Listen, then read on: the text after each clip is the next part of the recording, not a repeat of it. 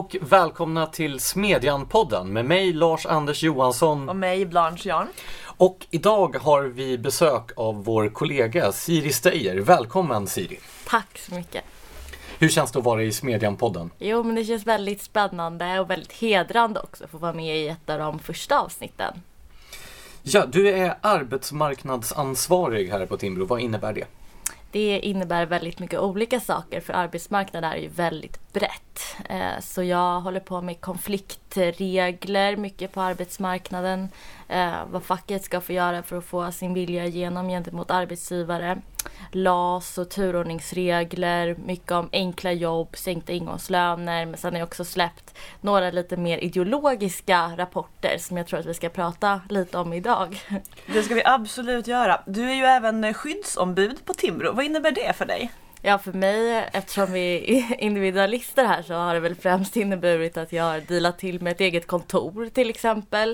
Uh, ja, det är väl främst det. Jag, jag blev ju framröstad till det här i min frånvaro så det var väl lite därför jag fick det här uppdraget och kanske också lite på grund av att jag är arbetsmarknadsansvarig. Men det var mest jag, det att du var frånvarande och inte kunde rösta emot. Precis, jag tror det också. Uh, men jag har ju försökt utnyttja det här till min fördel framförallt.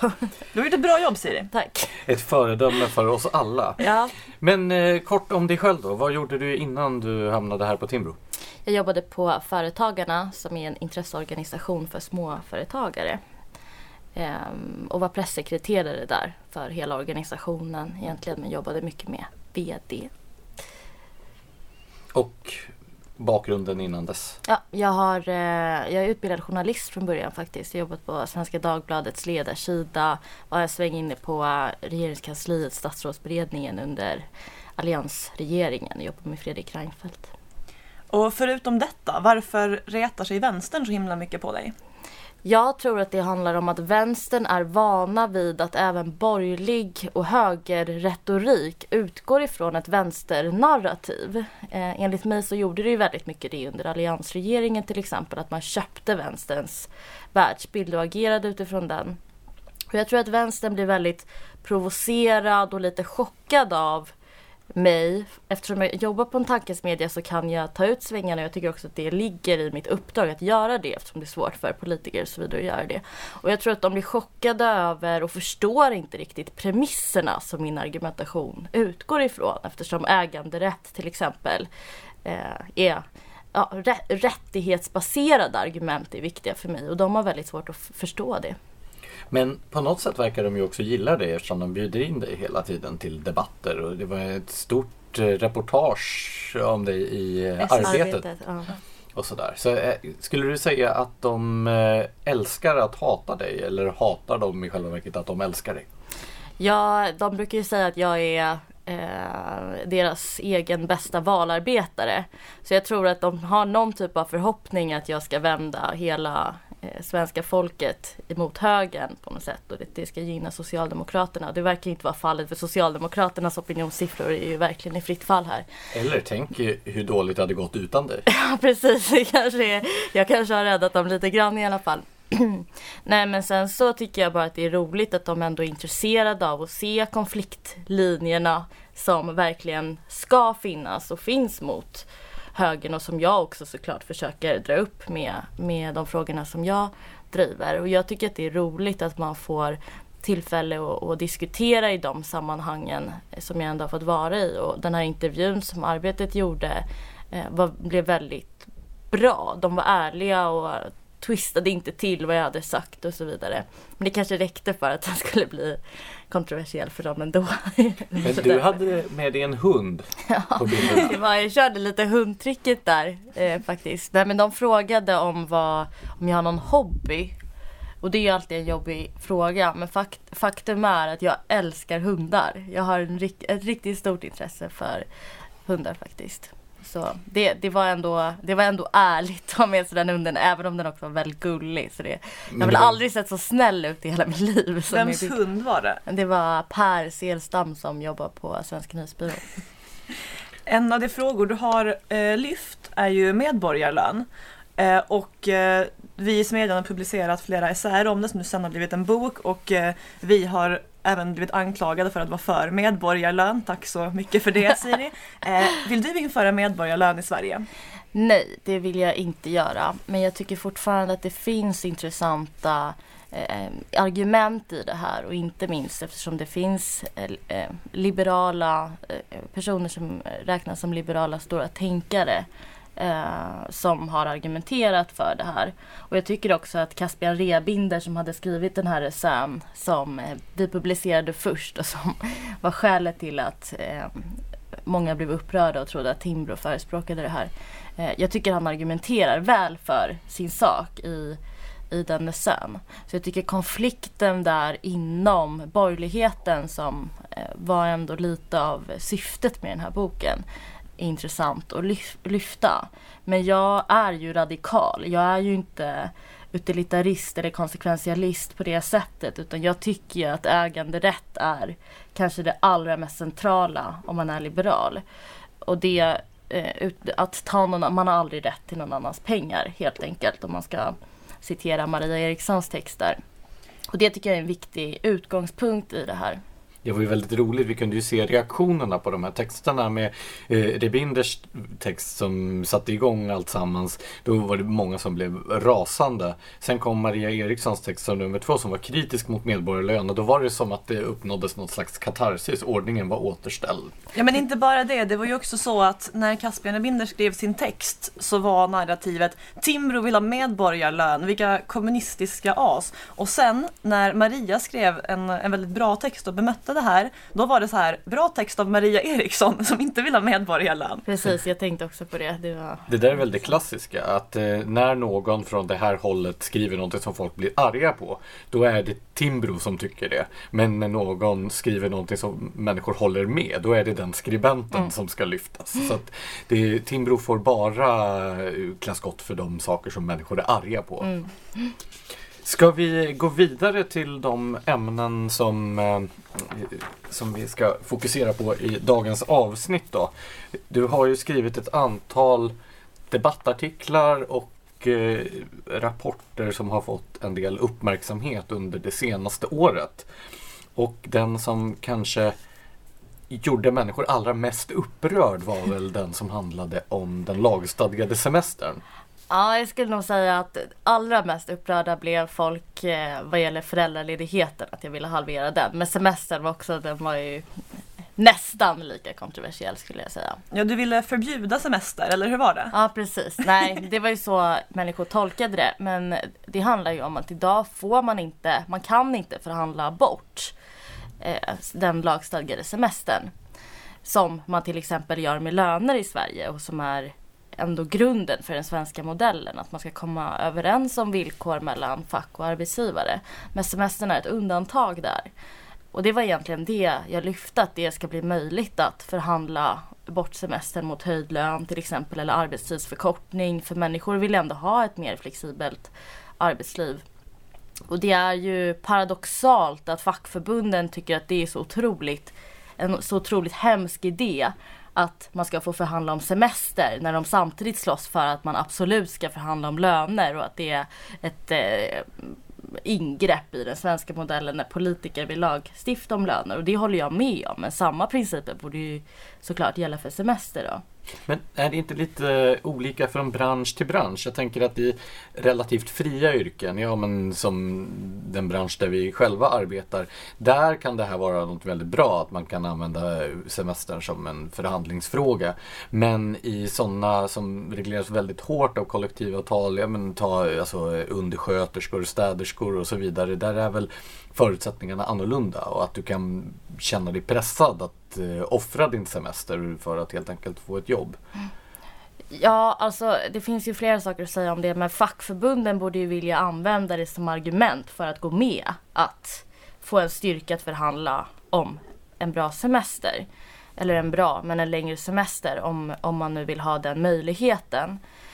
Eh, så det är ju ett starkt argument för att, att fackförbunden överhuvudtaget ska finnas. Men sen så är ju också frågan om man som undersköterska då, för man pratar mycket om undersköterskors löner och så vidare. Ska inte en undersköterska ha möjlighet att säga nej för mig för att jag ska kunna åka på en utlandssemester med mina barn så är det bättre för mig att jobba två veckor extra det här året för att kunna göra det nästa år. Nu är det ju så att man, man tvingas till det inkomstbortfallet som den lagstadgade semestern innebär. Man har inte chans att välja bort det och det kanske drabbar låginkomsttagare mer än höginkomsttagare. Men alltså det här är ju så typisk sunkig paternalism. Att det är som att staten väntar sig att vi inte ska kunna ta ansvar för att förhandla om våra egna villkor eller för att vi inte ska veta vårt eget bästa och därför bestämmer den sig för att vi nog behöver tvinga in folk i den här ledigheten. Liksom jag personligen hade verkligen älskat att kunna förhandla bort ledighet till förmån för högre lön. Jag tar inte ens ut min ledighet. Mm. Jag skulle ju tycka jättebra om att du hade mindre semesterbransch.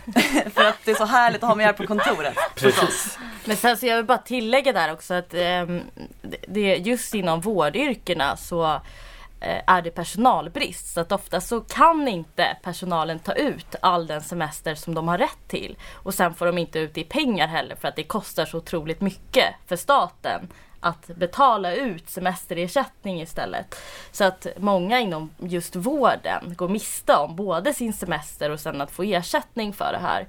Vilket är då såklart ytterligare ett argument för att det borde bli blir mer flexibelt helt enkelt. Ja, jag kan också tänka mig att på en mindre arbetsplats så blir det liksom så här schemaläggningsproblem om man har för alltså mycket tvingande semesterregler. Så att man inte heller ja. kan få ut en ordentligt. Precis, och där, det är såklart också små arbetsgivare, nystartade företag och så vidare. Det är klart att när man börjar jobba där så borde ju företagaren kunna säga tyvärr har jag inte möjlighet just nu att erbjuda dig eh, fem veckors semester. Men du kan få högre lön istället och så vidare. Så det är ju såklart att det finns ju ett arbetsgivarperspektiv på det här också. Vem, eh, vad är det konkret som ni föreslår för förändring? Eh, att avskaffa den lagstadgade rätten till semester. Men sen finns det EU-regler där också. Eh, som alltid. Ja precis, som man måste förhålla sig till om det är, är två eller tre veckor. Eh, något sånt som, som man måste ha enligt EU. Men det får man jobba på på lite längre sikt. Ser du några risker med förslaget? Nej, det gör jag faktiskt inte. Utan jag tycker att det här precis som löner är någonting som ska förhandlas på arbetsmarknaden. Och tittar vi på lönerna på den svenska arbetsmarknaden så är problemet snarare att de är för höga än att de är för låga. Eh, så just det är ju inte ett problem. Och, och men sen eh, eh, det är ju allt färre som är med i facket till skillnad från arbetsgivarsidan. De får ju fler medlemmar. Men facket tappar ju medlemmar för att det blir eh, mindre relevant att vara med. Så de borde också eftersträva fler argument för att gå med i facket. Så de borde ju bara välkomna ett sånt här förslag. En sista fråga på det här ämnet. Alltså, borde det inte bara ses som en så självklar liberal princip att arbetsgivare och arbetstagare ska få avtala om det här tillsammans? Alltså borde inte det här vara en självklarhet för de borgerliga partierna? Jo, jag, jag tycker verkligen det. Men det är ju de här, flera av de här frågorna som jag då haft förmånen att ta upp eftersom jag jobbar här. Är ju frågor som politiker, som det ser ut just nu i alla fall, aldrig skulle ta i. För det är absolut inga valvinnarfrågor och det här är väl en sån kan man säga. Ja, just det hade jag tänkt fråga om, nämligen detta med att hur strategiskt ur ett opinionsbildningsperspektiv är det att lyfta den här frågan här ja. och nu?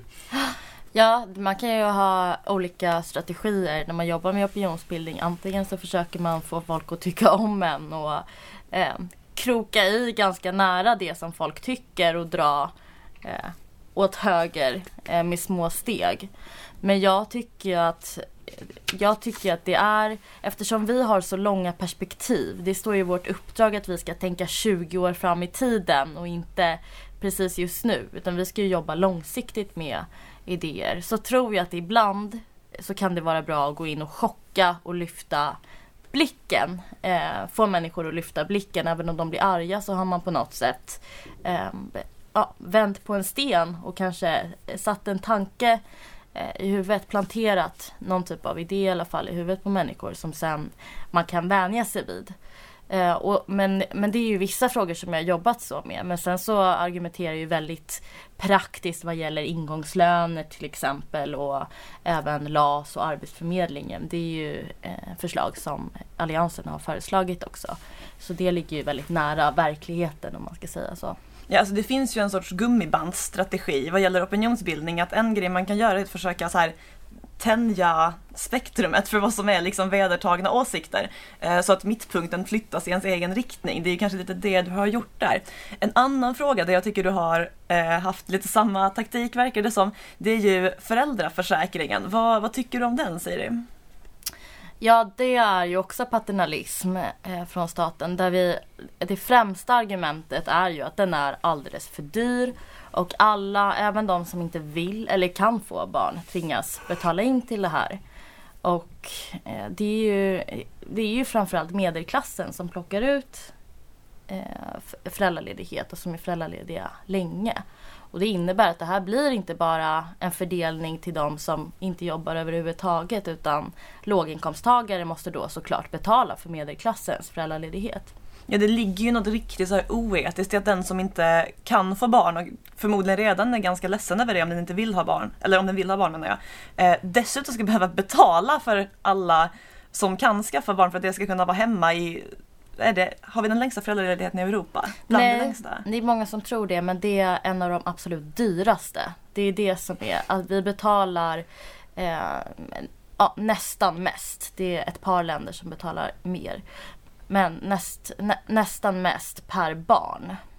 Och det, det beror delvis på att vi har hög sysselsättning bland kvinnor i Sverige men det är absolut inte hela, hela skälet bakom utan den är, den är väldigt generös och också relativt lång i förhållande till andra, andra länder även om den inte är allra, allra längst. Eh, det, finns ju, ehm, alltså det finns ju också en skevhet som jag vet att vi har pratat om tidigare eh, i det här att man får ut väldigt hög eh, andel av sin lön när man tar ut föräldraförsäkring eh, jämfört med när man tar ut eh, a-kassa eller sjukförsäkring. vilket ju är absurt för man planerar ju, eller man kan i alla fall planera att bli förälder men man kan inte planera att bli sjuk. Mm. Vad var din fråga? Nej jag tänkte bara att du skulle bli arg och liksom raljera ja, lite. Okay, ja. Nej men det är, det är ju en högre Det är ju ett högre tak i eh, eh, än vad gäller andra försäkringar i, i föräldraförsäkringen.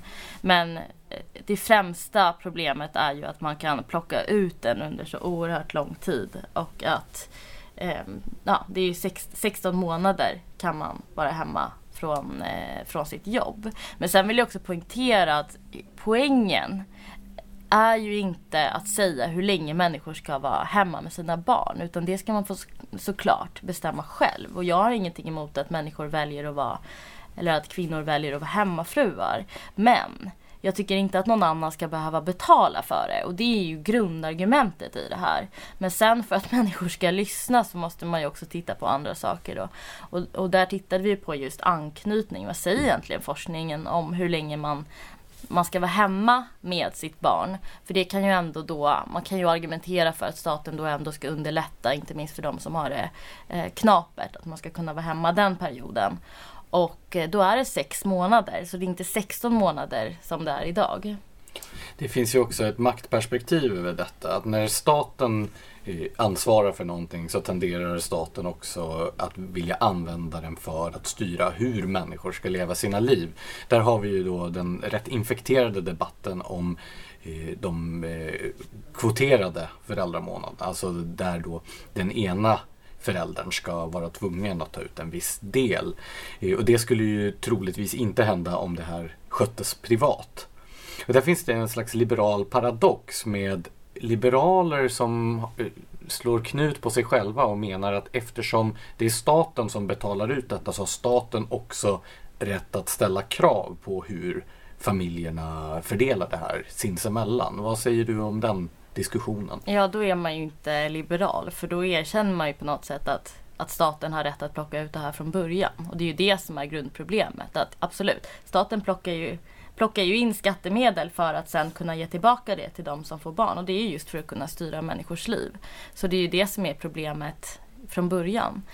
Och vad gäller kvotering så är ju det allting som innebär ett ytterligare ingrepp i människors privatliv är fel om man är liberal. Det är någonting man ska motsätta sig. Men sen tycker jag också att det är intressant för att vi föreslår ju då i rapporten att vi ska halvera dagens föräldraledighet så vi ligger på samma nivå som Island eh, som vi kanske ska prata om sen också som är ett bra föredöme. Um, och då innebär ju det, åtta månader är ju det som mamman skulle få om man kvoterade rakt av. Och då håller ju inte längre det här anknytningsargumentet att man måste vara hemma mycket längre för att kunna, eller ett barn måste vara hemma mycket längre med sin mamma för att kunna anknyta och så vidare. Utan det blir ju samma resultat då. Skulle fler personer låta bli att skaffa barn om de inte fick vara hemma lika länge på andras bekostnad? Nej men det, det har vi också tittat på i eh, rapporten vad gäller födelsetal. För att det är ju ett argument som, har, eh, som jag har mötts av att vi skulle, födelsetalen skulle sjunka om vi kortade föräldraledigheten. Men det finns inget tydligt sådant samband. USA har noll föräldraledighet eller eh, som eh, betalas av staten i alla fall. Och de har lika höga födelsetal som Sverige och Island då som vi använder som exempel har ju eh, lika höga födelsetal som Sverige men som sagt hälften så lång föräldraledighet. Så folk har alltså andra anledningar att skaffa barn än att kunna ta föräldraledighet? Precis. Och sen så är det ju också så, vi föreslår ju att en sänkning av, av skatten också så att man ska kunna spara själv. Och med tanke på den här tsunamin av arga eh, kommentarer i sociala medier som jag fick och såklart, människor bryr sig om sina, sina barn. Så jag menar, det finns ju starka incitament också att tidigt börja spara för en föräldraledighet. Det är kanske någonting som människor ändå skulle prioritera. Så jag menar, det, det, det, det, där saknas det ju inte vilja uppen, uppenbarligen att lägga pengar på, på sina barn. Så det skulle säkert funka.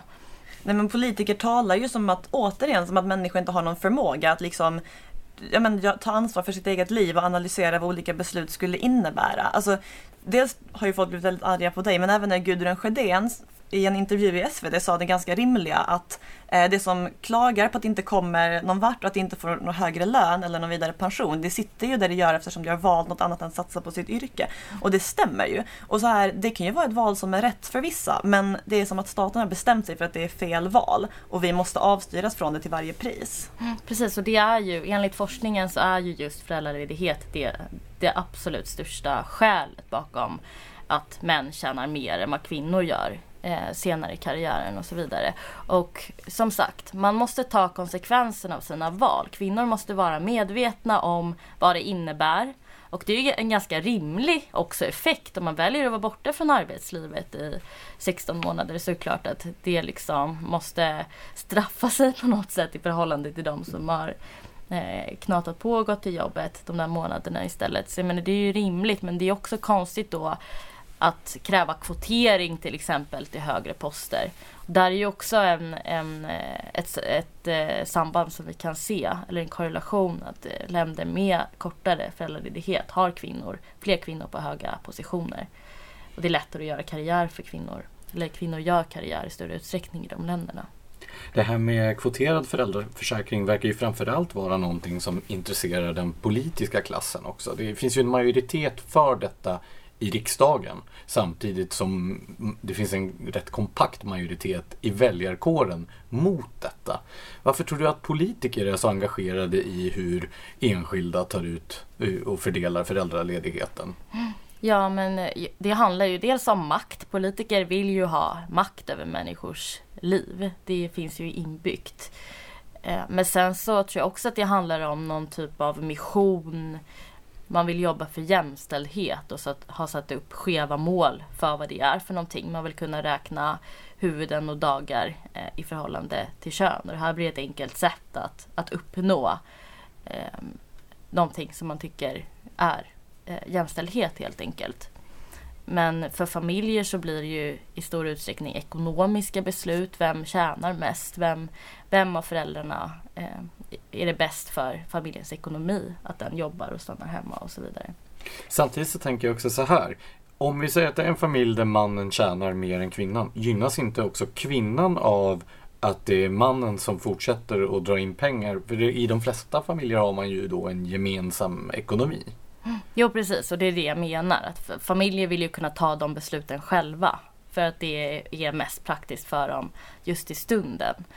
Ehm, men sen så finns det också forskning som visar att i de familjer där kvinnan tjänar mest så är kvinnan eh, mer benägen att vara hemma länge med sitt barn än i de familjer där mannen tjänar mest. Ehm, där han inte då är, lika eh, benägen att vara hemma längre. Så det finns ju liksom, kvinnor vill ju vara ofta hemma längre med sina barn. Så ekonomiska beslut är inte alltid det som styr heller.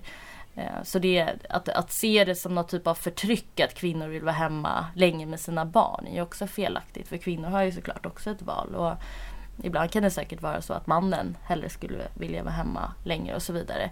Men man måste ändå se det som att det här är beslut som måste tas i familjen. Och kvinnor är också eh, benägna att säga ifrån till sina män. Så att, att hela tiden se kvinnor som offer eh, när man ser sådana här mönster är ju väldigt vanskligt också. Jag kommer att tänka på Paolo Robertos uttalande att eh, kvinnor som inte kan liksom, ta ett snack eh, med sin partner om att eh, gå tillbaka till jobbet snabbare kanske har fel partner, vilket han ju har en poäng i. Ja, och ehm. också fel inställning själv till livet. Jag menar, är, jag menar man måste ju ändå man måste ju ändå ta ansvar själv för att göra, skapa sig det utrymme som man behöver. Och jag tror att det här är ju en av de skadligaste effekterna av den feministiska diskussionen just nu om vi ska gå ifrån ämnet lite kanske. Men att man hela tiden offermålar kvinnor när man pratar om patriarkat och så vidare. Jag menar ansvaret ligger hos den som vill ha sin frihet att skapa sig den. Ja, det är inte till någon hjälp att bli utmålad som ett liksom viljelöst offer för Nej. något patriarkat. Nej. Eh, steg två efter föräldraförsäkring, det är ju att börja få barnbidrag. Vad tycker vi om det? Ja, det vill jag ju också avskaffa. det börjar bli enformigt nu. Ja, men det är roligt för att det har ju skapats konspirationsteorier att alla de här rapporterna som jag skrivit är ett beställningsjobb från Svenskt Näringsliv för att KD ska komma in i riksdagen. att de ska komma över spärren för att det är KD då framförallt som har debatterat mot mig de här. För det är ju de som älskar barn och vi på Timrå hatar ju barn i alla fall jag. Så du är samtidigt valarbetare åt sossarna och åt Kristdemokraterna? Ja precis, det har blivit väldigt intressant. Eh, vi får se hur, hur det går. Nej, men vad gäller barnbidraget så handlar det ju också om att det är ett bidrag för medelklassen. Och regeringen har ju också nyligen höjt barnbidraget ännu mer. Eh, och man får otroligt mycket pengar. En familj med två barn får barnbidrag motsvarande två utlandsresor eller fem nya iPhones var det en mamma som skrev i Expressen ganska nyligen. Så det handlar om väldigt mycket pengar. Eh, så att om man, men motiveringen då från regeringen var att nu ska vi hjälpa fattiga familjer. Men om man vill ha den träffsäkerheten i systemet så är det mycket bättre att avskaffa barnbidraget som ju går ut till alla familjer med barn upp till en viss ålder och istället höja andra bidrag för de som verkligen behöver eh, ett motsvarande belopp som barnbidraget för att klara vardagen. Och då föreslår vi att man ska eh, höja bostadsbidraget till exempel motsvarande för de familjerna. Men egentligen så är ju den där typen av fördelningspolitisk argumentation en dimridå. För det socialdemokratiska framgångskonceptet egentligen ända sedan Per Albins dagar har ju inte handlat om fördelningspolitik från då de rika till de fattiga. Utan snarare om att knyta alla medborgare och då framförallt medelklassen till staten genom en fördelningspolitik över livet. Det vill säga att du under dina yrkesverksamma år förväntas betala in till systemet och sen få tillbaka pengar under perioder, ja men till exempel eh, när du skaffar barn eller när du blir pensionär. Så det är ju egentligen inte fördelningspolitik det bygger på utan snarare ett slags statsindividualistisk grundtanke. Precis, och det är det som många säger också att det här är en, precis som du säger, fördelning över livet och man betalar in det själv så på något sätt är det knutet till individen. Men det stämmer ju inte eftersom det finns en korrelation mellan hur mycket man tjänar och hur många barn man har. Ju mer man tjänar desto fler barn har man. Så det här är ju inte en fördelningspolitik. Eh, har man två barn som är genomsnittet, då kan man räkna på att det är en fördelning över livet. Men har man fler barn så får man mer pengar över livet än vad man betalar in. Och har man färre barn har man färre barn, vilket då oftast låginkomsttagare har, så är man de som försörjer familjerna med fler barn. Så det här är ju en fördelningspolitik mellan familjer snarare än över livet. Så det argumentet håller inte. Och sen så ett argument som man också möts av, och det gäller också föräldraledigheten, det är att det håller uppe betalningsviljan eller skattemoralen i samhället. Om man får ut de här bidragen så tycker man att det skattetrycket är rimligare än om man inte fick ut dem. Och då är det ju såklart framförallt medelklassen också som är väldigt mäktig i Sverige.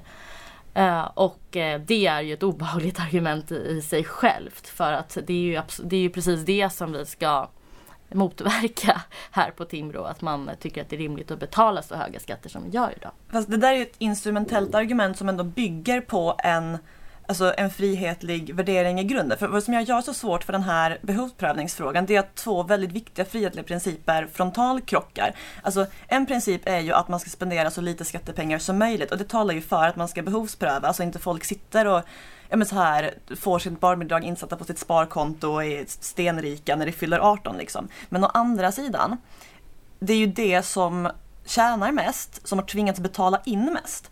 Och då, måste, så här, då har ju det en rätt att få någonting tillbaka för det. Alltså det blir ju mer orättvist mot dem om de ska sitta och betala för det här och sen inte ens få tillbaka någonting av det själva. Mm. Um, och så här, hur väljer man egentligen mellan de här principerna? För att båda är ju jätteviktiga. Mm. Och eh, där handlar det ju om hela tiden så är ju liksom grund eh, grunduppdraget är ju att jobba för att sänka skatten.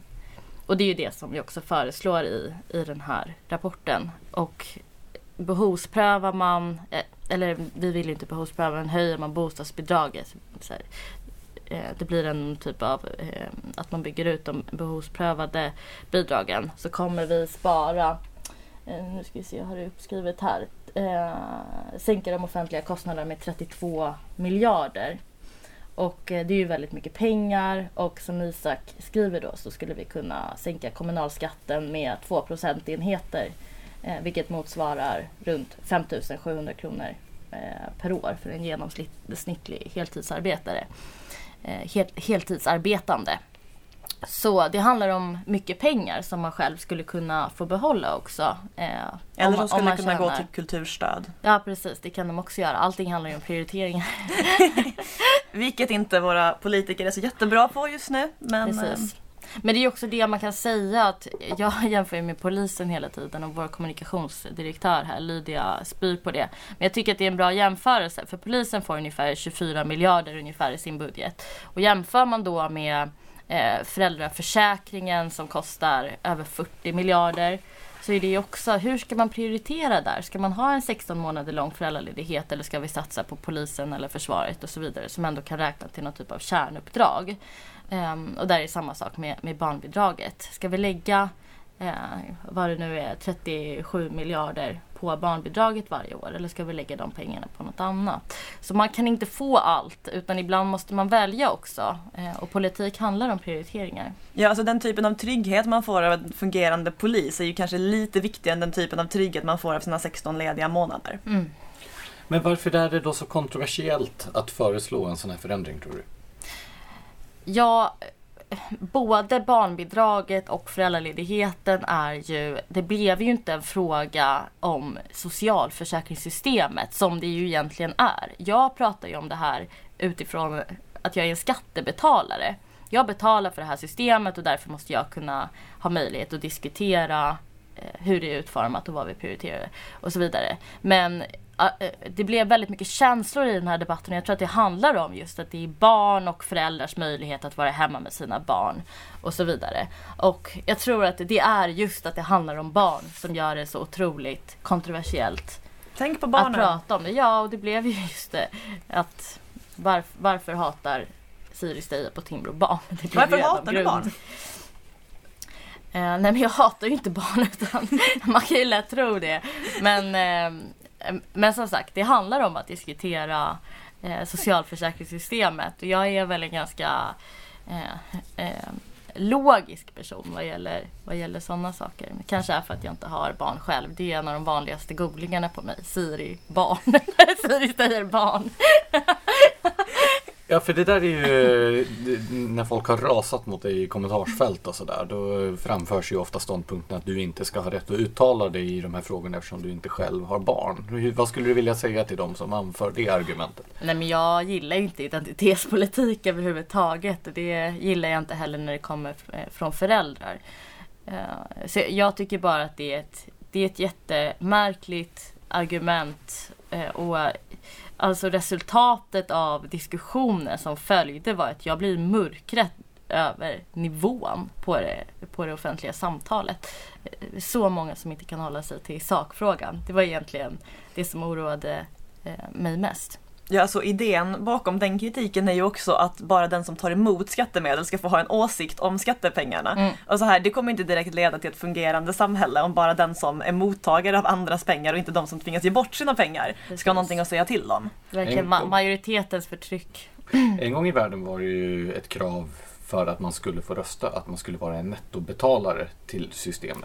Men nu verkar det vara nästan tvärtom. Att man får bara uttala sig om man är en mottagare, inte om man är... Okej, okay, jag tror fortfarande vi barnlösa får rösta, men... Men Precis, inte uttala sig. Men det var också ett obehagligt argument som väldigt många eh, sa att, att barn vi ska lägga jättemycket pengar på familjer och eh, potentiella eh, föräldrar för att vi behöver de här barnen för att sen kunna utkräva skattemedel av de här personerna när de blir äldre. Så att liksom barnen är en investering för att vi ska kunna ha skatt till välfärden och så vidare senare i livet. Eh, så jag menar, det är ju också, man ska liksom skuldsätta barnen så fort de föds för att sen kunna eh, tvinga dem att betala skatt för att någon ska försörja ens egen... Eh... Barnen är en investering. Ja, precis. Men, men det är du här som hatar barn. Ja, precis. Okej, Okej, okay, men eh, ska, vi, ska vi ta och röra oss vidare? Till, ja. Alltså du har ju eh, den myndighet eller så institution du har gått allra hårdast åt skulle jag väl ändå säga är Arbetsförmedlingen. Eh, vad, vad är liksom eh, kärnan i din kritik mot den? Kärnan är att Arbetsförmedlingen kostar 80 miljarder om året och inte förmedlar några jobb. För frågan är varför har vi den här myndigheten? Och det, det är kärnan, kort och gott kan man säga. det, är ju, det är ju kärnfullt. Vad är det som kostar så mycket pengar? Det är alla olika arbetsmarknadspolitiska program. De har ju också eh, sedan några år tillbaka ansvar över hela etableringsprogrammet av nyanlända där väldigt många är lågutbildade och därför har svårt att komma ut på arbetsmarknaden. Så det, och det är en växande myndighet på grund av också att i varje valrörelse så är det väldigt attraktivt för politiska partier att föreslå nya arbetsmarknadspolitiska åtgärder, subventioner och så vidare. Och det gör ju att myndigheten hela tiden växer. Men är det verkligen så attraktivt? För att vid det här laget så, alltså, det har ju snarare blivit som ett skämt. Alla de här insatserna med sina nya så här jobb, typ så här instegsjobb och alltså det finns väl typ 20 stycken vid det här laget. Alltså tar någon det här på allvar längre? Ja, politikerna själva gör ju det i alla fall uppenbarligen. Um, nu får vi se hur det blir i den här valrörelsen. Men uh, förra valrörelsen så var det ju traineejobben uh, till exempel som uh, Stefan Löfven hade som ett paradnummer. Och traineejobben har ju fått läggas ner nu. Det tog ett år att tillsätta en enda, ett enda traineejobb eh, fanns det efter ett år. Och nu har det fått läggas ner för att det gick så dåligt. Um, så hittills i alla fall så har det föreslagits i varje valrörelse nya sådana eh, åtgärder. Men vi får se hur det blir nu. Förhoppningsvis. Det har ju ändå gått mot nu att regeringen har lagt fram förslag att skära ner på antalet um, åtgärder. För att en kritik från företagares håll har ju varit att det går inte att använda det här för att det är en sån djungel. Ingen orkar sätta sig in i vad som gäller för olika anställningsstöd och så vidare. Så där har man gjort, nu gjort ett försök. De håller på och borrar här uppe. Jag kanske får leva med det helt enkelt. Ja. Eller, ja. heter, ehm, alla de här problemen med Arbetsförmedlingen, är det alltså någonting helt nytt som har dykt upp under den här mandatperioden? Nej, utan det, det här har ju för, för, för sig gått under en väldigt lång tid. Men nu är eftersom arbetskraften i Sverige har ändå varit relativt homogen tidigare. Men med eh, invandringen som har skett nu eh, på senare år så har det kommit en väldigt stor grupp som inte kan skriva och läsa överhuvudtaget eller som har en väldigt kort utbildning. Och om man ser till hur den svenska arbetsmarknaden fungerar så har vi väldigt höga trösklar för att ta sig in. Och då eh, har det blivit en, en stor grupp som är väldigt svår att få ur Arbetsförmedlingen som den här myndigheten måste hantera. Så problemet har ju växt väldigt mycket på grund av, av det. Och de verktyg som Arbetsförmedlingen har går inte Eh, det går inte att sätta in den här gruppen i dem och det är ju arbetsmarknadsutbildningarna till exempel fungerade ganska bra tidigare eller relativt eh, som finns på Arbetsförmedlingen men idag har det negativ effekt på de som går så att de hamnar längre ifrån arbetsmarknaden om de går utbildningen än den gruppen som inte går. Men eh, ett annat problem förutom då de arbetsmarknadspolitiska åtgärderna är ju att Arbetsförmedlingen i princip inte förmedlar några jobb. Mm. Precis. Och det har väl pågått en längre tid? Ja, det, så har det varit länge. Och det, där har man ju också gjort väldigt fruktlösa eh, man har ju haft väldigt märkliga ambitioner där med att man ska bli någon typ av matchningsspecialist och ta upp eh, kampen mot privata aktörer. Och det kommer ju Arbetsförmedlingen aldrig lyckas med. Och det är just det som jag tycker är så bra. Nu har ju Alliansen lagt fram Eh, ett förslag om att man ska lägga ner Arbetsförmedlingen och istället ha en myndighet som framförallt ägnar sig åt att vara en kontrollfunktion och se, ska människor få a-kassa eller inte? Uppfyller man kraven för a-kassa? Och framförallt sikta in sig på den gruppen som står väldigt långt ifrån arbetsmarknaden.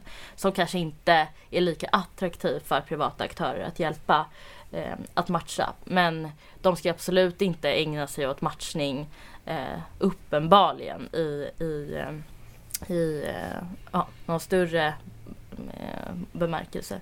Nu är det ju en sak att lägga förslag när man sitter i opposition och en annan sak att agera när man faktiskt regerar. Och ändå satt Alliansen där i åtta år och gjorde ingenting för att avskaffa eller ens konkurrensutsätta Arbetsförmedlingen. Vad beror det på? Jag tror att det eh, berodde på att alliansregeringen var ju väldigt rädd för att röra arbetsmarknaden överhuvudtaget. Och det handlade ju om arbetsrätten. Alltså man skakade ju hand med LO om att man inte skulle röra deras privilegier egentligen i lagstiftningen. Ehm, så att man gjorde ju inte särskilt mycket överhuvudtaget. Man sänkte skatterna vilket såklart var bra. Ehm, så jag tror att det var en, en effekt av, av det. Och man kan ju tycka att det här är ett väldigt radikalt förslag att avskaffa Arbetsförmedlingen. Men jag tror att det finns ett väldigt folk är arga på Arbetsförmedlingen generellt. Jag tror att det finns ett väldigt stort stöd för att göra det här eh, bland människor, bland befolkningen och väljare. Så jag tror att det, det kommer inte vara så kontroversiellt som det låter att göra en sån här reform. Och det måste, vi måste genomföra det också. Det finns det egentligen konsensus kring, även bland sossarna och regeringen. Men om vi har alltså en myndighet som knappt förmedlar några jobb och som är, misslyckas också med de arbetsmarknadspolitiska åtgärderna. Jag försöker förstå vad som är argumentet överhuvudtaget för att staten ska ägna sig åt just den här verksamheten. Alltså matchning på arbetsmarknaden. Varför är det en myndighetsuppgift? Ja, det, det är ju den stora frågan egentligen som jag eh, ställer i alla mina texter. Och där handlar det väl väldigt mycket om i Sverige att det finns en övertro på vad staten kan göra egentligen och att politiker vill gärna vara inne och, och peta i det här, inte minst för att det är bekväma vallöften att själv lova att man ska skapa jobb istället för att framförallt från vänsterpolitiker göra det eh, lättare för företag och förbättra företagsklimatet och försöka eh, göra det möjligt för privata aktörer att göra det här. Så ja, det handlar väl framförallt om makt skulle jag säga. För precis som Blanche sa alldeles nyss så Alliansen satt ändå i regeringsställning i åtta år och gjorde ingenting åt det här. Jag har svårt att se det borgerliga argumentet för att staten ska ägna sig åt matchning på arbetsmarknaden. Mm. Ja, och det finns ju, jag har ju väldigt mycket kritik mot Alliansens, Alliansen överhuvudtaget. Ehm, för att man utgick ju i väldigt stor utsträckning från ett vänsternarrativ och man la sig platt egentligen för facket för att bli ett mittenparti. Och det hoppas jag att en, eh, om det blir en ny alliansregering eller moderatledd regering att man tar den fighten. Och det, det finns ju även helt andra löften nu i alla fall från Moderaterna än det fanns under Nya Moderaterna eh, innan alliansregeringen eh, kom till makten. Så jag hoppas att det det finns lite andra ambitioner i alla fall. Ja, alltså jag tänker att eh, det kan ju säkert vara liksom snyggt att kunna påstå att man själv har skapat jobben som politiker även om det aldrig är vad som händer. Men eh, eh jag tänker på det australiensiska exemplet. De avskaffade ju sin arbetsförmedling i slutet av 90-talet och har nu ett system där privata företag konkurrerar om att förmedla jobb och sen får det ersättning. Jag tror de får lite pengar vid förmedlingen men sen får du framför allt ersättning när den sökande har fått behålla sitt jobb eh, ett visst antal månader. Och eh, det där ledde ju till en ganska kraftig minskning av arbetslösheten i Australien. Så, så här, skulle det inte ändå finnas bra argument i en valrörelse för att göra så här. Jo, och jag tycker ändå att Alliansen har starka argument. Och Svenskt Näringsliv har ju också släppt en rapport nyligen som jämför internationellt med bland annat Australien och föreslår ett ratingsystem och så vidare. Eh, där eh, företag, det blir väldigt transparent vilka företag som eh, lyckas med det här bra och så vidare. Um, så det finns absolut starka argument men det låter ju radikalt ändå att lägga ner en myndighet med en budget på 80 miljarder. Det, är ju... det låter ju fantastiskt. Ja, det låter helt fantastiskt men därför är det också lite radikalt. Men ifall, ifall du, eh, ifall du, måste, så här, ifall du måste gissa. Kommer vi om tio år att leva i en värld där den svenska arbetsförmedlingen inte finns längre? Ja. Gud vad underbart. Alltså den här myndigheten är ju precis som alltså, apoteksmonopolet och en rad sådana där saker en rest från 70-talsparadigmet där man tyckte att allting skulle skötas av staten. Som trubadur har jag ju ett favoritexempel, nämligen jag tror det var i början på 80-talet när då man drev på för att AMS skulle ha monopol på artistförmedling i Sverige.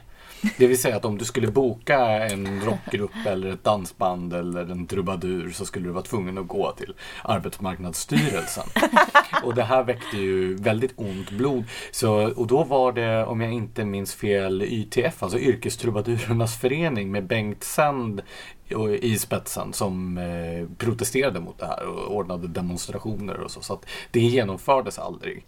Men jag menar, det låter ju skrattretande att staten ska ha monopol på artistförmedling. Men egentligen är det ju precis samma sak vilken bransch vi än pratar om. Mm. Alltså, och det är ju problemet också med eh, det finns ju privata matchningsaktörer ska man säga. Men det är ju märkligt att Arbetsförmedlingen överhuvudtaget ska konkurrera med dem. För att de kommer aldrig lyckas men ändå så ska de få jättemycket pengar från staten för att göra det här. Och jag menar de lämnar ju tillbaka, Arbetsförmedlingen får ju som sagt 80 miljarder och lämnar tillbaka ett antal miljarder varje år till staten för att de inte lyckas göra av med alla pengar. Och det är ju ett misslyckande då för att myndigheter ska ju göra av med, med de pengar de får. Men man kan ju tänka sig på vägen dit var de här pengarna ha, hamnar någonstans. För att incitamenten som sagt är ju väldigt höga att försöka spendera dem eh, på eh, olika saker. Eh, men, och det är såklart slöseri med skattemedel och det är konstigt att de ska ha det här uppdraget överhuvudtaget och konkurrera med eh, bemanningsföretag och, och så vidare som ändå redan finns. Jag tänker på detta då, det stora nu som diskuteras med hur nyanlända ska komma in in på arbetsmarknaden och där har ju borgerligheten fokuserat väldigt mycket just på LAS och sänkta ingångslöner. Men är det verkligen, kommer de åtgärderna att lösa det här, den här problematiken? och det här handlar ju om att det behövs någon typ av eh, lapptäcke kanske inte eh, låter så bra men massa olika åtgärder behövs för att hjälpa de här personerna och man ska komma ihåg att det är en heterogen grupp och det finns olika eh, det är olika utbildningsnivå och så vidare. Men utbildning är en jätteviktig del av det här. Men eh, sänkta ingångslöner är en annan viktig del. Och vänstern, jag skulle säga att det är ju vänstern som är väldigt fokuserar på en åtgärd här. Och det är utbildning eftersom man inte vill ha sänkta ingångslöner framförallt från LO. Så högern är väl de som har föreslagit många olika åtgärder för att komma till rätta med det här. Och då har det blivit fokus på sänkta ingångslöner eftersom vänstern inte accepterar det. Och där får man visa på den ändå eh, väldigt omfattande forskning som finns som visar att när man har så höga ingångslöner som vi har i Sverige så hjälper det marginaliserade grupper in på arbetsmarknaden om man sänker dem. Ifall det blir en alliansregering efter eh, valet, vilket parti skulle du då vilja hade arbetsmarknadsministerposten? Oj, det är Moderaterna skulle jag säga. Trevligt för dem. Mm. Så kan vi eh, se fram emot några fler kontroversiella utspel från Siri Steijer under den närmaste tiden. Ja, kontroversiellt. Jag, jag tycker ju aldrig att det jag gör är kontroversiellt. Så jag tycker att det är väldigt... Ja, det är, det är ju rimligt det som jag säger. Nej, Men det som vi fokuserar på faktiskt just nu är att försvara systemet för arbetskraftsinvandring som vi har idag. Som Socialdemokraterna och LO går väldigt hårt åt just nu och vill eh, reformera och hindra framförallt eh, arbetskraftsinvandrare med lägre eh, utbildning från att komma till Sverige. Så där håller vi på med ett antal rapporter faktiskt för att försvara det system som vi har idag som har sina brister men som ändå på det stora hela är väldigt bra och eh, hjälper både arbetsgivare och personer från andra länder Um, ja, hitta varandra. Ja, alltså på den punkten har ju sossarna blivit så obehagliga i sin så här om det finns en svensk som kan ta det här jobbet ska vi inte släppa in någon annan retorik. Alltså det är ju, det är ju ofräscht. Precis, och, och det som, nu ska inte jag eh, avslöja vad vi eh, säger i den här rapporten, även om det här avsnittet kanske släpps efter. Men det, det finns inte särskilt mycket eh, fakta heller bakom de argumenten, utan det är väldigt populistiskt det som de säger. Och eh, de utgår också ifrån över att kakan är konstant, att ekonomin och antalet jobb eh, bara är konstant. Men det är ju det är ju så att det, kakan kan växa och det kan bli fler jobb och Sverige behöver ju också fler, fler som jobbar. Så det är väldigt populistiska argument helt enkelt. Spännande, det ser vi fram emot. Mm. Så avslutningsvis då, har du något boktips som du skulle vilja dela med dig av till Smedjans lyssnare och läsare och följare? Eh, ja, nu har jag faktiskt precis läst en bok som berörde mig väldigt djupt. Jag grät faktiskt för första gången på jättelänge när jag läste en bok. Eh, och det är av förra årets nobelpristagare. Eh, som jag nu glömmer vad han heter. Men Kazuo Ishiguro. Ja. Eh, Never Let Me Go har jag läst precis. Och den, Den är bra. eh, den var helt fantastisk. Så den kan jag verkligen varmt rekommendera. Man blir ju arg av att läsa den. Ja, man blir, Man blir arg. inte bara ledsen, man blir riktigt arg. Ja, men det är intressant för det är väldigt existentiella frågor och etiska frågor också som eh, diskuteras ändå. Mm. Tack så hemskt mycket Siri Steyer för att du kom hit. Mm. Tack så mycket, det var kul att vara med. Och tack alla ni som har lyssnat.